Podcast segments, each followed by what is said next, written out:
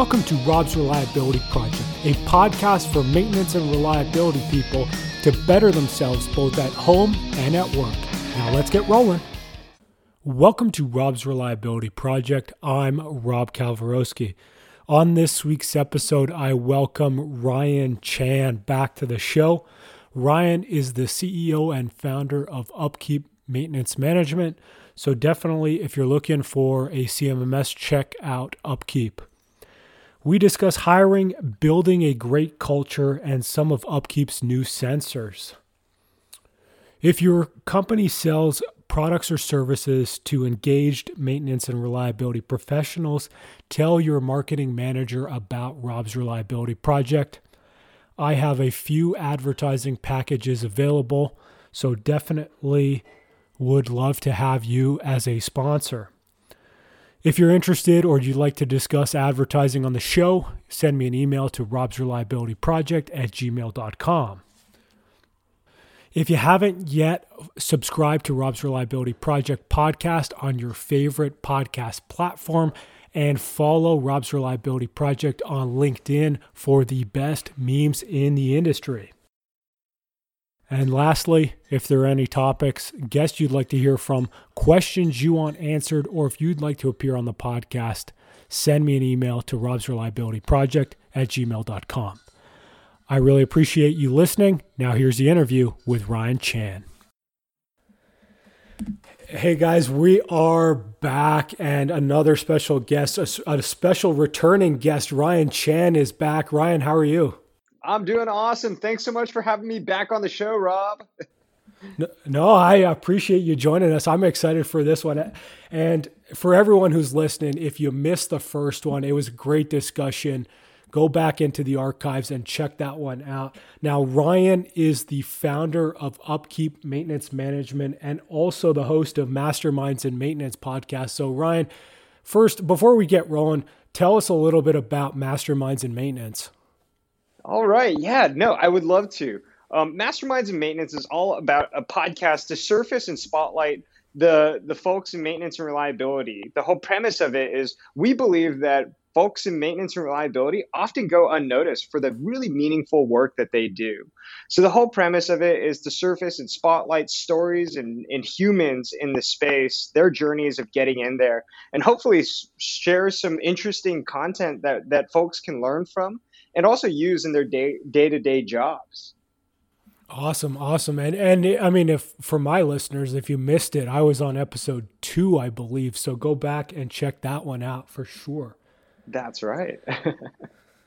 so Ryan, I mean, last time you came on the show, you were, I think it was like a couple weeks off of passing your CMRP exam, and I did see on LinkedIn that uh, you had, I guess it was three or four, maybe more of your team that was writing the CMRP exam. Did they happen to share any tips or learnings that they learned when they were writing the exam? Oh my gosh, yeah, they absolutely did. So I'll be transparent, you know, I'm so, so proud of the team. Some people passed and some people didn't. But the whole premise behind that, you know, that's okay. What I said to them and the, the entire team is that it's not necessarily about the certification and getting that success- successful pass. It's really about going through the learning process and coming out saying, hey, I learned something. And so, to answer that question around the insights that they shared, I think what they realized was man, there's actually a lot of practical information that it's really hard to learn from from just textbooks. And again, the, the reason why I really pushed our team to take this exam and and learn from it was because you know for us we build t- software for you know folks in maintenance and reliability. We have some of the most the brightest engineers out there in the world but they may may not have always stepped foot in a manufacturing facility. They may not have ever stepped foot in a in a plant factory. So i was really pushing the team to you know like let's go out there let's put ourselves out there let's learn. And i know that there's only so much that you can learn from textbooks but hey you know if we take this test and we learn something from it uh you know even if we don't pass that's still that's still a success to me. Um so they did that. They you know some people passed. I'm so proud of them. And i'm also super proud of the folks that that didn't pass too that that uh, so much throughout that process. So big takeaway there. There's a lot of practical inf- information in the CRP exam that it's really difficult to learn from textbooks. You got to go out there on the plant floor, uh, get roll up your roll up your sleeves, and and really understand the ins and outs of every single facility uh, and what what keeps things reliable.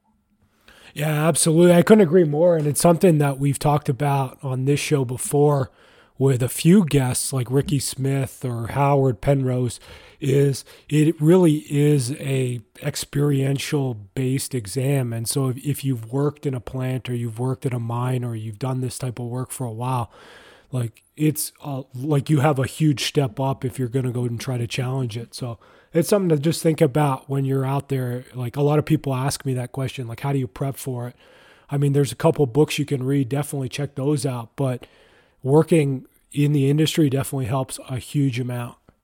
Absolutely. And and the second point that I always that I reinforce so much for the team is even going through the process and reading the textbooks and taking the exam, you're going to be better off than if you didn't do that but if you hadn't done that, you know, you're still going to learn so much going through that process even if you don't pass. So to me, it's still a big win. Absolutely. I love it. Now, Ryan, one one thing that I was actually talking to Bob Latino the other day, and it was funny. So he he mentioned just if he could bottle up your energy and drink it, it would be amazing. I kind of feel that way too, and and I, I've noticed really with the more interactions I have with your team is is you've really built a very positive, energetic culture in your organization. Like for a lot of us that worked in industry, like it's very difficult. We we you know we're trying to change culture. We're trying to do that stuff. Now, like like can you give us any insight on how you've built such an energetic, positive culture at Upkeep? You know, I think uh, at, the surface or at the the base level, I am a very optimistic person. So I think that's kind of where it starts. But man, I'm only like 1% of the entire culture here at the here at, at Upkeep. It all comes down to the people that we bring on. It all comes down to the folks that we hire. And so to create like the positive culture, we have this we have a few sayings around the office and the one that always sticks out to me and, it's one said very very often by my chief of staff caitlin she always says it's never it's a never a no it's never a no and but it's always a yes and. So instead of saying, you know, no, we can't do that, or, you know, but we have to do this, it's always a yes and. So we create this positive attitude by creating positive sayings like yes and. Um, another thing that we do very often around around the, the company and the team is we celebrate both the big wins and the small wins. You know, when someone finishes their onboarding after two weeks, we ring the gong and everyone celebrates. It's just a small little thing that we do. But those are the things that that if you keep repeating them, re- repeating and rinsing them, you start to build this habit. And the habit of positive positivity goes such a long way. And it starts with the top, but it it is emulated by every single person within the organization. The, the third thing that I'll add here too is it's really a focus on the people. Um, we believe it for our customers. You know, we build software. We don't build software for businesses. We build software for technicians. We build software for people. And we put this strong emphasis on people and positivity around the, the people aspect before we put emphasis on the business because we believe that people are the ones that empower and create a business. So we also look at the entire team and the entire company that way internally too. So it's not about like, hey, how's the the the company performing? It's all about how how is each individual performing? And we know that if we if each individual is happy, successful in their own role, that's going to make the business successful too. I love it. I really love it. And, and I think that that's something that we in reliability, I mean, we sort of get it, we talk about it, but we talk more at this holistic level of culture. But like, what is culture? Like, culture is a bunch of people, right? And it's like, when people talk in reliability about, you know, the new stuff, the AIs, the smart machines, all that stuff, it's like if we actually make that guy happy and he starts doing his job in the best way that he can, like that positivity spins up, just like the negativity negativity spins down and and you know that that's huge. Absolutely. You bring up such a good point where it's it goes both ways. You know, positivity breeds more positivity. Negativity breeds more negativity. And I think it starts from the top and you create this culture, you create a habit and then it just starts spreading. And you can it, again it goes both ways. Absolutely. Now, I mean, maybe something that I would like to hear about is like how are you like you've you've staffed up significantly lately? Like it seems like every time i log on to linkedin i see a new person that got hired. Like how do you make sure that the people you're hiring are a good fit for your organization? Yeah great question. It all comes down to our cultural values. We talked about culture. Um, we have three pillars. I'll, I'll talk about each one of them and these pillars are what guide us to making hiring decisions and making sure that we find the right folks. So the first pillar for us is we choose customers over revenue.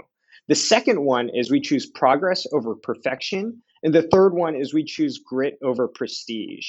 So I'll t- talk to you a little bit about like what that means to us and why there's kind of this antithesis to each one of them. So at the high level, like why we have a you know customers over revenue, that basically is telling us that we believe that cultural values are there to help people, individuals, make choices between two really good options. And you know, it's never we we didn't create our cultural values like trust and empathy because for us, like those are just baseline things that we expect every person to have. Instead, we created cultural values that are centered around two, making a decision between two really difficult things.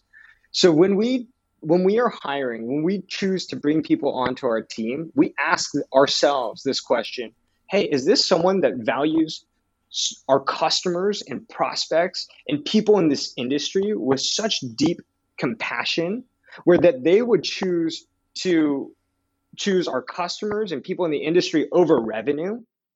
And if they answer, if we believe that's true, that's that's the first check mark to us. The second one is we ask ourselves, does this person, will this person choose progress over perfection? Is this person going to say, you know, hey, you know, I failed the CMRP exam and that's okay because I got better and I got better than, and I, I landed better than I was when I hadn't taken the CMRP exam? Are they going to be someone who's so just focused on absolute perfection? you know us here at upkeep we don't believe that anything is perfect actually we we believe that everyone and everything has room for improvement we want to find folks that breathe this culture around positivity and progress and if you have that attitude that's the second check mark for us in our hiring process and then the third one is this idea of grit over prestige it's not about you know all the things that you did in your past life it's not about all the things that are on your resume and how prestigious those were. It's all about what what we think and we hope that you're going to do in the future. Do you have the grit to go through both the ups and the downs? And if you do, and if we believe that's true, man, we we would love to to hire you. And those are how we make these hiring decisions here at Upkeep. I think that's what's enabled us to create this positive culture around the entire team that just breeds enthusiasm and and um, just an amazing, amazing group of people that I'm so fortunate to work with every single day. Oh man, I got I, I got a lot to say about this. Whew. No, it's so. I mean, I've been talking a, a little bit about it on LinkedIn and even on this show before, and like a lot of what you said there, I'm just gonna talk about it personally because it's it's really been one of the reasons why I've had this problem with depression and anxiety lately. And it's really like I, I even went to a psychiatrist, um, and what we were talking about was this this value or or my value system of of perfection has really combined with some other stuff it really contributes to the fact that I don't feel like I am worthy and therefore like I should be dead type of logic. And it's really interesting, like this type of stuff where you're where you're trying to hit perfection and it's never possible and you can really spiral out of control and I have into this negative kind of mindset. And so like obviously you're talking about the opposite is true and it is true. Like progress is is sort of easy to attain, right? Like if you learn something every day, you're making progress. If you, you know, go to the gym every day, you're making progress. If you're working hard every day, you're making progress. And so it's like the opposite is also true is you can start building these pillars into your life that kind of breed positivity and breed optimism and it just you know that spiral upward is is I'm hoping that I'm getting on there now but it's definitely something that you know everybody should be striving for. Absolutely. Absolutely. Cool. Cool. So i mean th- there's there's something i want to touch on here. So every time it seems like we speak you, you always ask me at the end of the conversation if there's anything you can do for me. Now i want to know like what's the oddest request that you've gotten from that question the oddest request. You're right. You know, the reason why I ask you that question, Rob, and why I ask everyone that question is because I've been so fortunate to be to be to interact with some amazing human beings that have helped me out in my entire journey. And I always ask the question because I'm trying to find ways that I could be helpful too, because they've been so, so helpful to to me. Um, in terms of like the absolute oddest question that I've been asked, let me think about that one for for a little bit. I think um let's see, the oddest question I've been asked. I mean, it's interesting. Like I I can't remember anything that comes to mind. I'm like really trying to dig deep in in my like archives right now, and I'm like, you know, I, maybe the maybe the thing that I'll, I'll bring up here is that people don't t- take me up on that offer enough. Like, I again, I, I said it here just now. Like, I'm so fortunate that people have offered their time, their resources to me, and I'm just I want to find more ways that I can help out, and people just don't take me up on that offer enough. So, you know, I, have been asked to to like I've been asked to come on podcasts, but these are such simple things that I'm so happy to do. Honestly, I've never been asked anything that I feel uncomfortable with actually. It's always been like very very positive things that that I would love to support. So I actually don't have the best answer for you there, Rob. yeah, I, I, don't think I, I mean you've asked me a bunch of times. I never think that I've even asked for anything. I don't really to be honest, like I don't really think I have anything that I need to ask for. So it's it's we're in fortunate positions, I guess. Yeah, and again, I hope that people do take me up on the, those offers too. I genuinely mean it that I've been so blessed, so fortunate that I've interacted with some amazing human beings that have helped me out on my journey and allowed me to get to where I am today. So ne- next time I ask you that question, Rob, I hope you take me up on that offer. well, I don't know. I mean, what is it? If if all you're asking is if you want me on your podcast, the answer is always yes. So don't worry about that. all right, there we go. so one thing, you know, Ryan, like with Upkeep, you've recently rolled out a line of sensors. Do you want to just tell us like what sensors do you have? Like how do they interface with your CMMS platform? Like how does that all work? Yeah, great question. So, what we've realized in the industry is that people have got their own sensors, they've got their own IoT IoT setup, um, and then they've got this completely separate system, their CMMS, and to integrate them to to mi- migrate the data into a single unification, a single platform. That always seems to be the biggest struggle for companies. So, what we said as a as a company at Upkeep was that we want to help bridge the two. We want to bring both the sensors and the technology, the workflow automation solution under one umbrella. So that's what we've done. We recently rolled out our second product called Upkeep Sensors. I'm super excited by it. We started out with just temperature sensors. And we're going to start slowly expanding, or maybe quickly expanding, Rob, to vibration, humidity, um, voltage, all those other different lines uh, of sensors as well. We started with temperature because to us, that was the most common use case that we heard. It was, you know, hey, we just want to monitor uh, the, the temperature in our, our cold unit or, or freezer unit. And we've got a hundred of them that are scattered across the US. Um, can you give us an easy solution? And, and the whole premise of that is, you know, we want to give our customers the ability to sleep at night, know know that their equipment, know that their units are within the right temperature range. And on top of that, we want to be able to trigger notifications and workflows, which is the upkeep system. What we noticed is that most most companies have siloed data warehouses that house all of the sensor information and then they have a separate workflow solution, but the two don't talk to each other.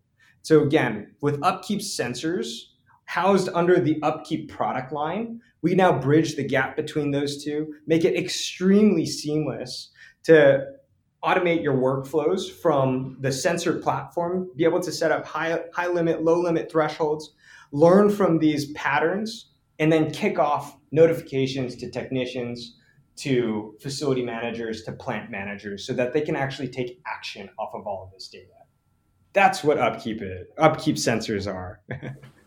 yeah, I love it, and it's something I've seen as well in the past. Is is that sensor data or the like whether that's you know PI data or or manual entry, whatever it is, it it was being read and monitored in a separate computer system. And in order to make the notifications, either the person who was looking at the data had to create the work order themselves, or in one case, they actually built an interface that would kind of merge the two together, which was kind of a I don't I mean it's a it's an expensive solution. So it's it's great to see that you have that going on. Yeah, and what we also saw too was that, you know, because you had two different systems, you'd have all of this data and then you'd spend hours and hours and, you know, thousands of dollars analyzing this data. But then what? You ultimately have to take action off of that that information and data. And then that's the manual process of taking all of this data that you've analyzed and then putting it into a CMMS to actually take action off of. And we realized that there is a big gap and there's a big hurdle to get people to cross that line. We basically said we want to make it super easy for you and for all of our customers to do that. So one of those one of those parts of taking action, you know, usually there's some sort of alarm system or flagging system where you know you'll get a reading and it'll be yellow or red and it triggers some sort of you know process whether it tells somebody of, that or it or it creates the work order notification already. Like how does the upkeep one work? Does it have like are you using machine learning or are you just using like static rules? Like how does it work Absolutely. So when you set up your sensors, the first thing that we do is we ask you to put in a high limit, a low limit alarm. So basically, you cross one of these thresholds. Obviously, it's going to ping you, send a no- notification. It also creates an incident and it starts timing that incident so you can start looking at how many minutes, how many hours, how many days of the last month or, or you know, out of the last day have we been in this, have we been out of range? So, one, it gives us this idea around downtime. Um, the second piece that, that we do is we take all of this data and we can start learning from it.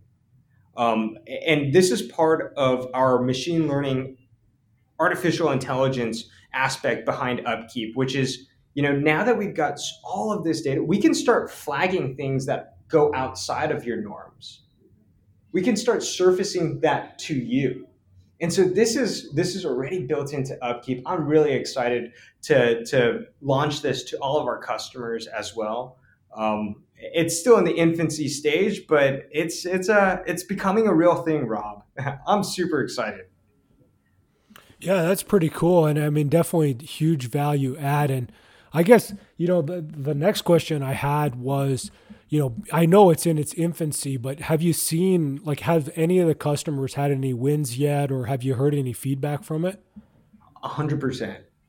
We've launched upkeep sensors to several of our customers, and almost on day one, we got we got tremendous feedback. And I'll just give you one quick example.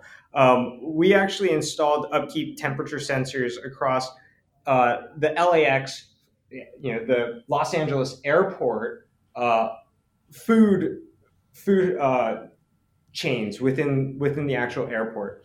And literally on day two, they thought that the temperature that our temperature sensors were miscalibrated because they it, we they kept tripping alarms. And we're like man you know we, we go back into the calibration. We're like you know it, the calibration looks right. Um, we think it might be one of your guys' freezer units that's that's off. And they looked into it and they realized oh shoot like actually you're right. You know one of the exhaust fans was broken and the refrigerant was empty. And this this was just like a very very simple thing that had probably been going on for a very long time that they caught with upkeep with our upkeep temperature sensors. And that's a very very basic use case. But what i will say the biggest thing that it gave our customers across the entire board we talked about this a little bit before and i alluded to it is this peace of mind it's the peace of mind that hey if something does go on if something does happen that gets trip that trips one of our thresholds, I'm going to get notified. And I, it doesn't matter whether I'm standing right next to that freezer unit or whether I'm 100 miles away, I'm going to get notified. And I don't need a, I can sleep better at night. And that's the biggest value prop that we've learned from our customers. It's not so much that they expect their thresholds and, and stuff to be breaking left and right it's that when it does and if it does, they're going to get notified before it becomes a critical problem. As, as long as that notification's not in the middle of the night, I'm happy, right? yes, that's right. That's right, Rob. And I've and I've definitely been to some plants that would get notifications all the time. oh man, I hope not. I hope it's not too bad. well, so actually, like to honestly, like this is a this is sometimes one of the problems with people who implement sensors. I mean, in early in my career, we we were actually hooking up the sensors were were already stock on the equipment, but we were hooking up a platform to do this. And what we found early was a lot of the sensors were already broken.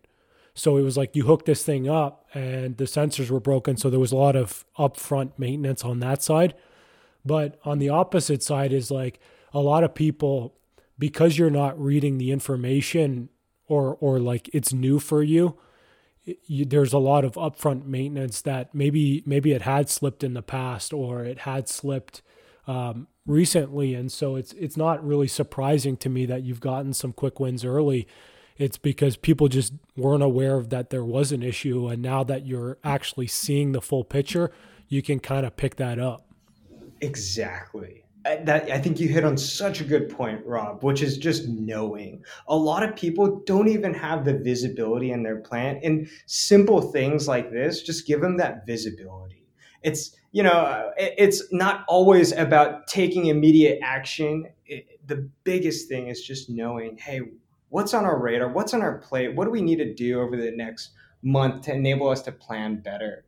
Uh, that that can be the biggest biggest win for a lot of people and a lot of folks versus like hey here's like 300 breakdowns and 300 critical things that we got to fix yesterday absolutely like it's it's the planning and scheduling aspect is so valuable like ordering parts in advance, being able to get the job or being able to at least plan what you're going to do and who's going to do it. I mean, all that stuff, everyone, I mean, everyone listening, we all know the value in that and it's it's huge.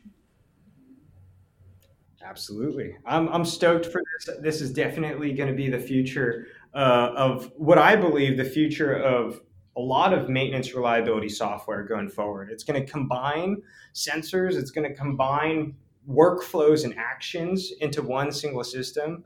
Uh, you're already starting to see it today, and I, I hope in the future we're just going to see a whole lot more.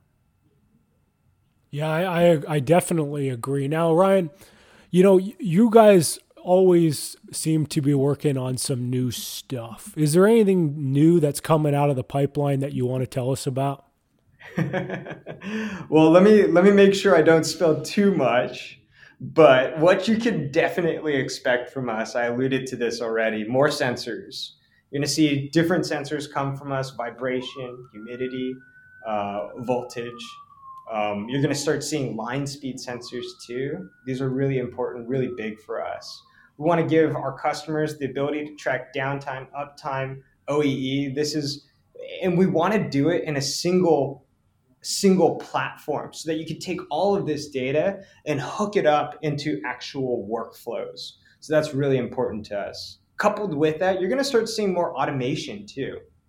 I'm really, really excited. We've already started doing so much within the Upkeep platform right now, which is all centered around automation you know, it's not just creating these workflow rules. Hey, a work order comes in during, let's call it the, the off hours when Rob is off between 6 a.m. to 6 or 6 p.m. to 6 a.m. so we can let you get some sleep. Why don't we trigger that alarm and send it off to our night shift? Why don't you know if a if a work order comes in with this category, enable us to automatically send a push notification, a a um, you know, text message to our plant manager and auto approve that request, you're going to start seeing even more automation that comes out of Upkeep that I'm really, really excited by. Um, the third thing that I've got here on, on, this list that I'm excited to talk about too, more integrations. We talked about integrating, you know, PLCs, SCADA systems, data warehouses into Upkeep to drive actions and workflows.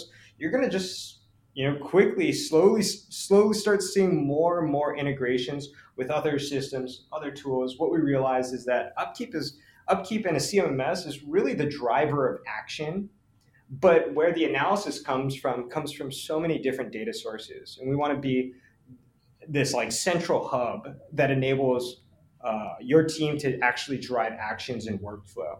The fourth thing that i've got here that i'm really really excited by is just better reporting um, we talked about data, we talked about driving workflows. You're going to start seeing better, not just reporting, but better insights so that you can take data from you know your parts department your inventory you could take data from your asset history to drive better analysis and better insights to make better decisions for your plant I'm really, really excited. Obviously, these are just four things that that come top of mind for me, Rob. But man, our team is cranking away. We've got so much in the pipeline that I'm I'm super stoked to to release to the world and all of our customers.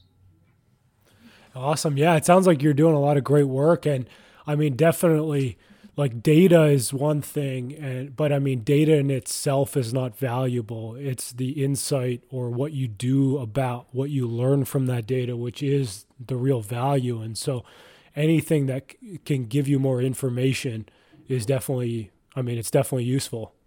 Exactly. Exactly. It's data coupled with insights that drive action.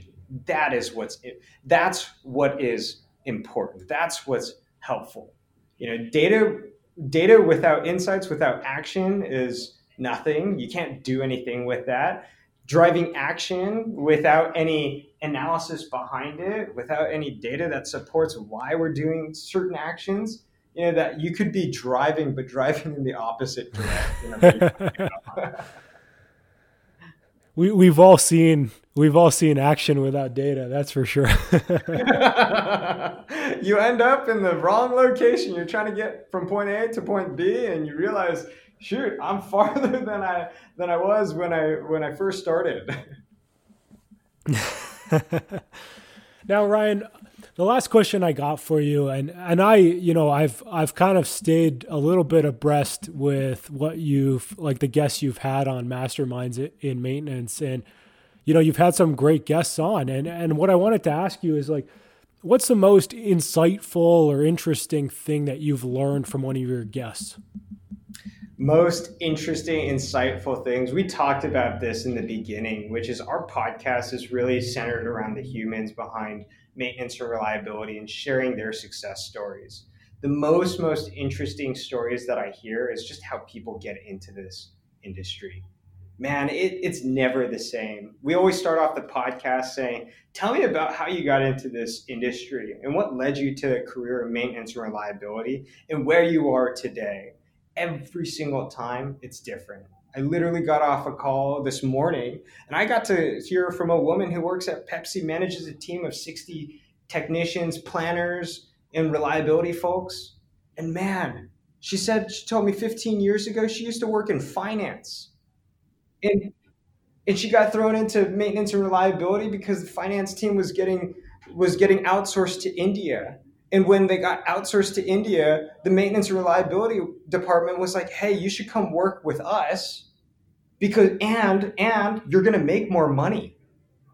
And I was like, "Oh my gosh, this is this is a huge I think misconception that a lot of people have." Is like, you know, for me, I was thinking like, "Man, you work in finance, typically people think people in finance are going to make the most money." But she was like, "No, I make more money that I make more money in maintenance reliability than finance than I did in finance 15 years ago. And just hearing these stories about people, how they get thrown into the industry and the careers that they've built, the, the lifelong careers that they've built in this industry is the most interesting thing. And I think we don't share enough of those stories. And that, that's obviously the whole reason for creating the masterminds in maintenance uh, podcast. You know, 15, late, 15 years later, she now again manages a team of 60 people, 200 million dollars of assets, um, six million dollar budget. This is this is uh, this is crazy. I, I I I am like a little bit taken aback by like how much of an impact that people in the space have that we don't see enough of. Yeah, we, we definitely don't see enough of it, and and I mean, usually we only see it when something bad happens. I mean, like right now, like I work in the pipeline business, right? And it's like you never hear anything about the pipeline business until something until something breaks, and then we got a big problem. So it's exactly, it, it, and then that's the point where it goes, hey, maintenance reliability, what happened? And it's never about you know, hey, when we do our jobs really, really damn well, that that you know we're going to get the spotlight. It's like hey that's just business as usual. So um, you know this is really core to me. You can probably hear it in my voice. I'm extraordinarily passionate about spotlighting the folks in this industry and the amazing amazing work that they do that's incredibly impactful to entire businesses. Love it love it love it. Now ryan obviously for everyone listening, if they want to check out Upkeep, they can go to onupkeep.com. Now, are you going to be at any conferences? Do you, do you have anything else that you want people to check out? They could, they should also follow you on LinkedIn. Is there anything else you want? Follow me on LinkedIn. I'm pretty active. I mean, you you follow me quite quite quite a bit on on LinkedIn, and it, you know it's a ton of fun interacting with the LinkedIn community. I love it. You know, check out Upkeep. You can go to our website, as Rob mentioned you could shoot me an email too. If you shoot me an email at ryanchan at onupkeep.com. I'm going to a few conferences this year. We're still lining them up, but the one that I'll for sure be at, I'll be at the Reliability Web and also the, the SMRP too. Um, those are the two ones that we got scheduled for later this year. But um, yeah, I'm sure I'm sure I'll be going to a few more, and hopefully I get to meet all of you guys uh, that that are listening today. Yeah, that'd be pretty cool. So yeah, I mean, I mean, it'll be fun. I'm hoping to. I haven't really booked any conferences yet this year, so it'll be fun. Hopefully, I'll get out to the SMRP later this year. That'd be that'd be definitely fun. All right, yeah, I'm looking forward to it. Awesome. Now, Ryan, I, I mean, I want you want to thank you again for taking your time out of your day to come talk to us. Of course, and thank you so much, Rob, for for having me a, a second time here on, on your podcast as well. Absolutely. We'll have to make it three uh, once you got some more stuff that's that's coming out of the pipeline. uh, let's do it. I, I'm being really, really excited to share all the new releases that we've got. awesome. Now, for everyone listening, I really appreciate you listening, and I hope you enjoyed this episode. This was a fun one. Thanks for listening, and we'll see you all next week. Thanks, Rob.